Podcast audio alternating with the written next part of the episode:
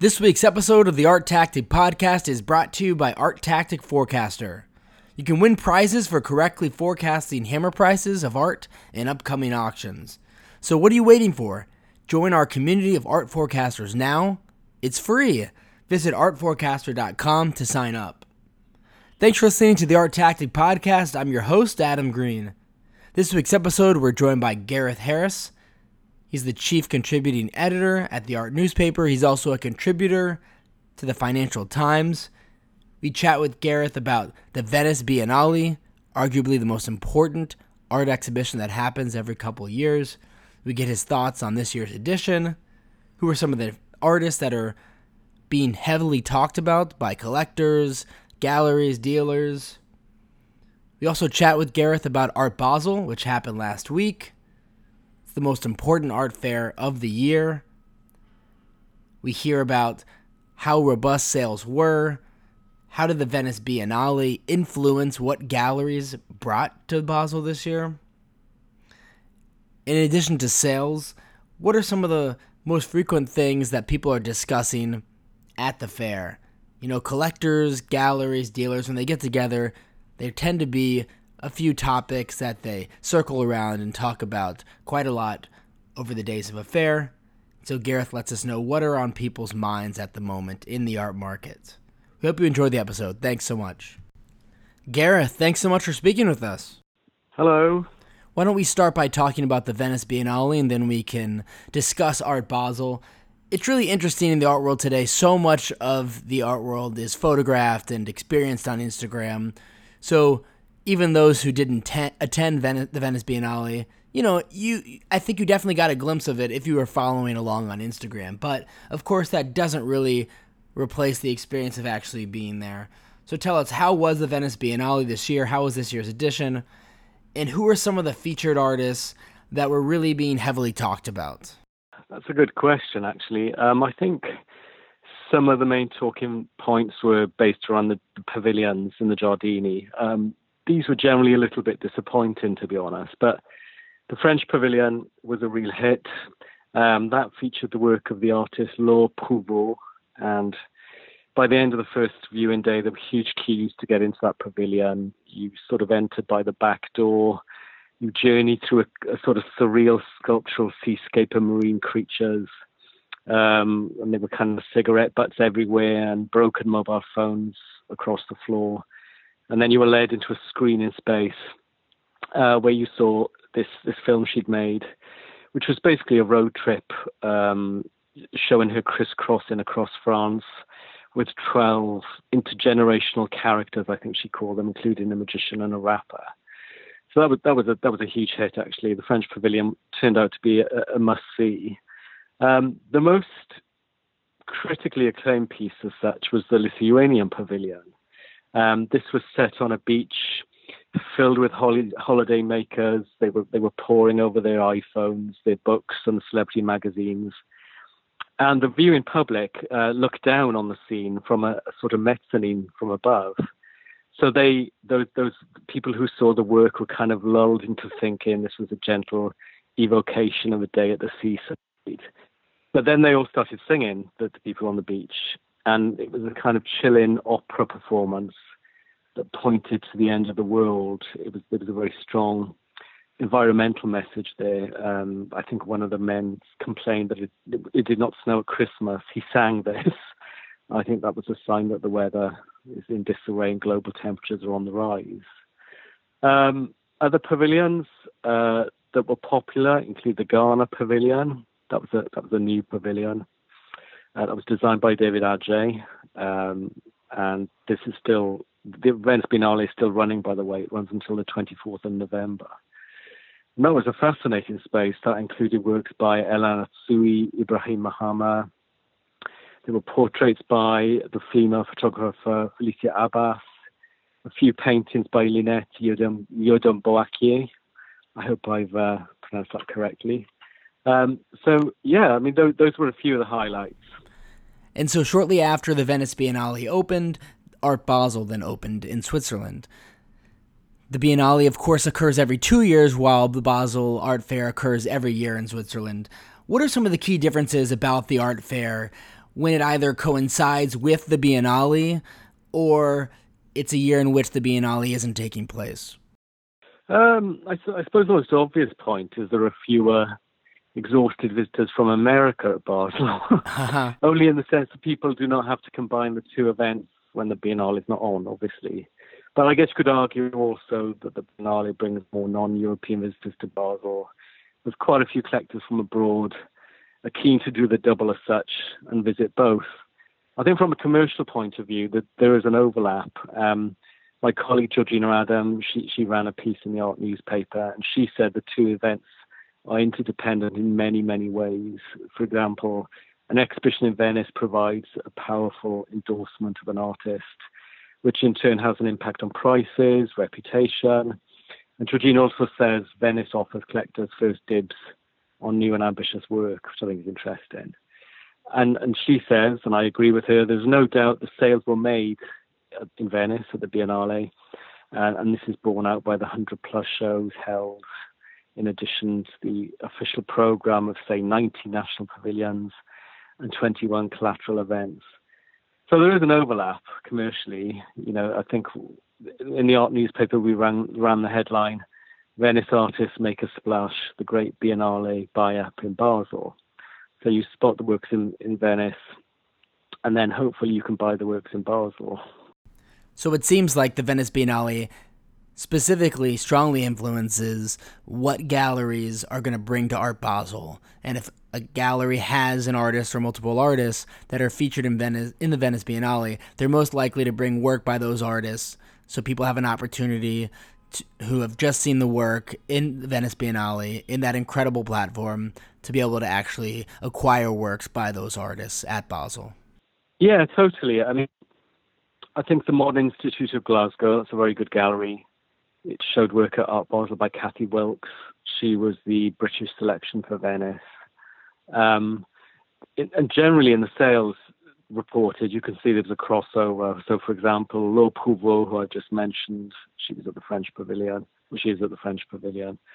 She had some sales with Lisson Gallery. I think her car, I think her Lesch car tapestry sold for 75,000 euros with Lisson another piece by Prouvost, um, Drinking Fountain, a kind of glass sculpture that sold for 35,000 euros with Lisson. And there's a whole string of sales linked directly to artists who appeared in, in Venice. So there was a very, uh, there was an extensive George Baselitz show, at the Galleria dell'Accademia in Venice. And I saw that there was a, a huge piece by George Baselitz um, with Thaddaeus Ropac at Basel, uh, bronze piece um, that sold for 1.75 million euros to a German private collection. And I just mentioned Ghana as well, and that rising star Lynette Yiadom Um, she had two works with Jack Shainman Gallery in Basel. Um, they both sold. The first one uh, was called All of What We Have, None of What We Are. That sold for $140,000. She has a major show coming up at Tate Britain next year, so she's certainly in the ascendant. Um, a, a, big hit in the Arsenale at Venice um, were, was the artist Zanele Muholi, a South African photographer. They're very kind of graphic black and white portraits are dotted all around the Arsenale exhibition space in Venice. And I saw that Stevenson Gallery sold 24 photographic works by um, Muholi uh, in Basel. I think that it was reported those works were sold during the first hour the first preview day on June the 11th, and I think they were priced between twelve thousand and uh, thirty thousand dollars. So there's a direct correlation, I guess, with those sales and those works and those artists. I think one thing that is interesting, perhaps this is slightly apart from the commercial considerations, is that you know the issue of climate change was on the agenda in Venice, thanks to the Lithuanian pavilion, which I discussed just now. Um, and for me, it was a real turning point that there was a, a talk at Art Basel called The Carbon Footprint of Contemporary Art. Um, I think environmental issues are still very taboo in the art world, but the organisers of Art Basel say they are trying to reuse materials. But at the moment, it's all a little under the radar, the, the sort of eco issue. But this is going to get definitely going to gain traction in the next few years. That's pretty interesting. So artists are clearly addressing this topic in their actual artworks. But what you're saying is that the art world in general, in terms of how it operates, specifically when it comes to these art fairs, isn't really addressing it at all. Yeah, I think so. I mean, if you consider that the whole basis of an art fair depends on travel, um, you know, cl- temperature, heating. these are these are all eco issues, and at the moment, I don't think it's really been addressed by the people who run the art world, from dealers to art fair organisers. So, as I said, it's still a taboo issue, um, but it's slowly coming on the radar. I think it's interesting that talk was held in Basel. As I said, it's called the carbon footprint of contemporary art. Um, there were very interesting speakers there. There was a speaker there from ROKBOX. This is a, a sort of London-based startup which is trying to pioneer reusable crates for transporting works between fairs. So it, it's an issue that's going to come on the radar, radar much more in the next few years. I mean, it has to in terms of climate change. We're all going to have to confront these sorts of things. You've already mentioned a select number of sales by artists who were featured at, in the Venice Biennale. But if we take a step back and just look at Art Basel as a whole this year, how robust were sales overall? Well, I think what was notable were the blue chip mega dollar sales. The, the high end galleries seem to do really, really well. I mean, some of those prices were staggering, I think. David Zwirner Gallery sold an early work by Gerhard Richter. It's called Versammlung, dated from 1966. The gallery said it was priced at $20 million. Um, it was consigned by Italian collectors. Uh, it was on the market for the first time in, in around 50 years. That's a huge price, I think.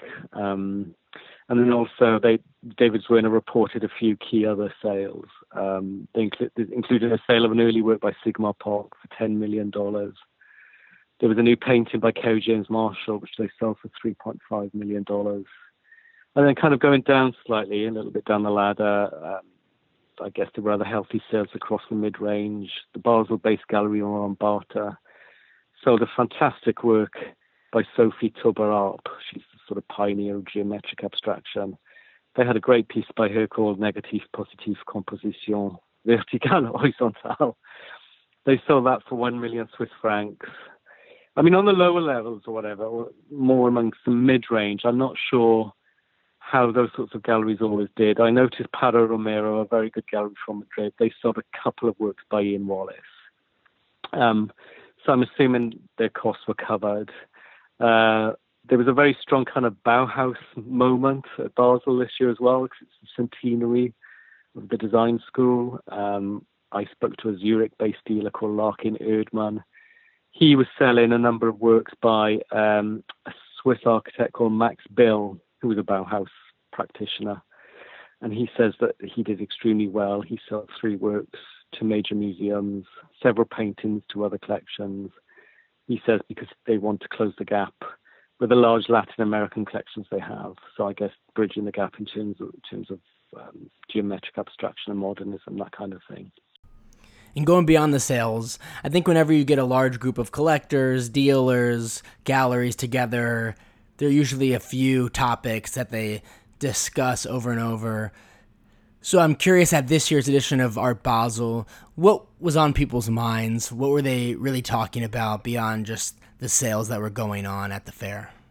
It's interesting because there were a few developments that really made waves actually. The fact that Gagosian opened a permanent space in Basel. At first they announced it was a pop up.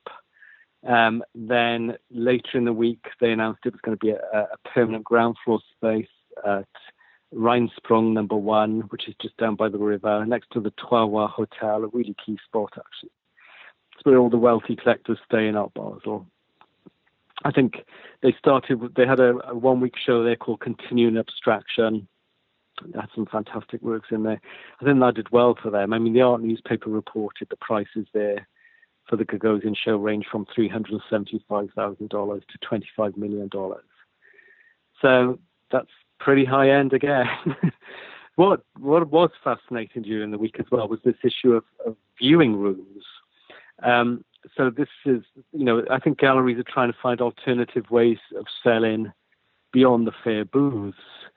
So at Basel, there were um, private viewing rooms on the third floor of the fair, away from the kind of bustling booths. Um, and it was uh, again, it was reported in the art newspaper. But various dealers had res- had rented out these secluded showrooms from Art Basel, from the fair, some by the hour for as much as one thousand five hundred dollars.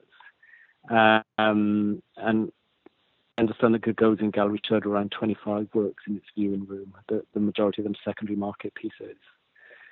And then in, in, the Art Unlimited section, which is the section of the fair for um, large scale, supersized works, there was a very powerful piece by an artist called Andrea Bowers, um, which was called Open Secret. And that included about uh, red panels, which outlined around 200 sexual harassment allegations. So that was a work that was very current, topical, and controversial even. Gareth, thanks so much for coming on the podcast and helping us recap both the Venice Biennale as well as Art Basel. If our listeners don't already, they should check out all of your writings in the art newspaper as well as the Financial Times. And you're also often commenting about the art world and the art market on social media. If our listeners want to follow you there, what are your social media names? Uh, my Twitter handle is at Gareth Harr, G A R E T H H A R R, and my Instagram uh, name's the same. Great. Thanks so much again, Gareth, for coming on. We appreciate it. Thank you. Bye.